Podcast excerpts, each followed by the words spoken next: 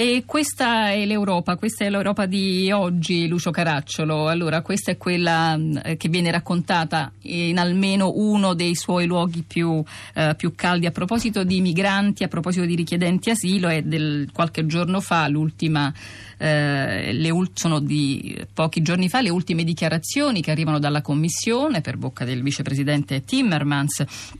E in, ancora una volta si parla di riforma di Dublino, delle regole di Dublino, e si, in realtà si elencano anche una serie di cose molto specifiche che la Commissione vorrebbe mettere in campo per realizzare una politica comune di asilo più solida, sostenibile, ancora una volta improntata alla condivisione, alla ridistribuzione, a una eh, maggiore attività ed efficienza di alcuni organismi della U E come l'Eurodac, come l'Agenzia per l'Asilo. Insomma, Eh, quante volte abbiamo detto queste cose, ma quanto possono essere cogenti adesso? Poco, per non dire nulla. Abbiamo visto la testimonianza dalla Bulgaria che ci informava del fatto che ormai si equipara la caccia al migrante alla caccia alla volpe, più o meno, addirittura con l'incoraggiamento dello Stato. E questo non è un caso isolato, anche nel nord Europa abbiamo delle formazioni analoghe che si formano in parte spontaneamente, in parte anche su incentivi addirittura degli stati di riferimento, cioè dove le polizie non riescono a bloccare i clandestini veri o presunti, ci sono le ronde armate. A questo punto i discorsi su Dublino, non Dublino, lasciano un po' il tempo che trovano. Mi pare che si sta costruendo anche nel campo migratorio un'Europa à la carte, in cui ognuno si costruisce la sua barriera oppure non se la costruisce, e eh, la solidarietà europea cosiddetta lascia il tempo che trova.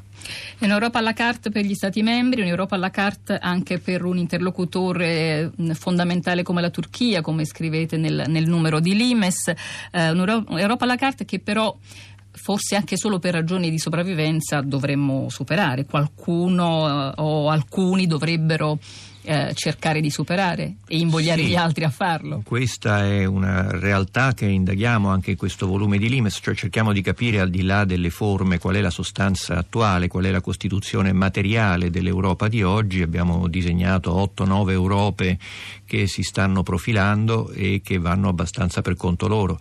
Il problema è che non c'è nemmeno più un centro. Una volta, fino a questa crisi migratoria, si poteva immaginare che lo fosse la Germania. Adesso, francamente, mi pare che anche la Germania si occupi più dei casi suoi e non abbia una particolare capacità di proiezione, di coordinamento delle politiche europee. Anzi, vedevo adesso gli ultimi dati che arrivano dalla Germania, dopo il famoso "ce la faremo" della signora Angela Merkel.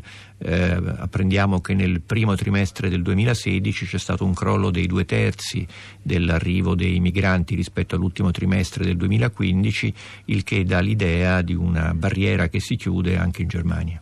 Leggiamo qualche messaggio. Marco scrive: ma costruire un muro così non costa più che gestire i migranti, e non è ottusaggine questa. C'è invece chi ci scrive: perché l'Unione Europea riesce a legiferare su acciughe, pizza e lunghezza del guinzaglio del, cal- del cane, non riesce a definire dei patti chiari tra eh, i paesi membri per evitare simili derive. Noi andiamo ancora a parlare dell'Europa, dell'Europa che si fa, dell'Europa che si vuole continuare eh, a fare, e dell'Europa a cui lavorano persone quotidianamente, eh, ogni giorno. Io eh, saluto e do il benvenuto al telefono con noi a Loredana Leo. Buongiorno. Buongiorno, buongiorno a tutti. Loredana Leo è un avvocato dell'A S G I, l'Associazione per gli Studi Giuridici sull'Immigrazione. Spesso ricorriamo a voi per cercare di capire qualcosa cosa di più. Oggi ci racconta però un'esperienza a quattro mani, diciamo, condotta da A S G I insieme a Medici Senza Frontiere Italia, cioè il lavoro che eh, va avanti ormai già da un po' di tempo qui a Roma, in un centro eh, di riabilitazione per i sopravvissuti a trattamenti inumani e degradanti, e stiamo parlando di persone che sono arrivate in Europa appunto per essere eh, accolte. Cosa fa il centro, Loredana Leo? Sì, allora il centro è un centro di riabilitazione di vittime di tortura che è nato qualche mese fa. È un progetto di Medici Senza Frontiere in cui ha già un protocollo per quanto riguarda l'assistenza legale. Si tratta di un centro di riabilitazione appunto delle vittime di tortura, riabilitazione che passa per varie figure professionali, Uh, medici, psicologi, psichiatri, assistenti sociali, e anche per i consulenti legali che vengono appunto forniti dall'A S G I in questo caso, perché si è visto che comunque la riabilitazione della, della persona con cui veniamo a contatto deve necessariamente passare anche dall'aspetto legale, da qui la collaborazione appunto di Medici Senza Frontiere insieme all'A S G I. Eh, voi avete mh, trattato quanti casi finora? Finora c- circa cinquanta casi. E avete in arrivo persone, avete un piano diciamo di lavoro da, Il, nel, per le prossime settimane?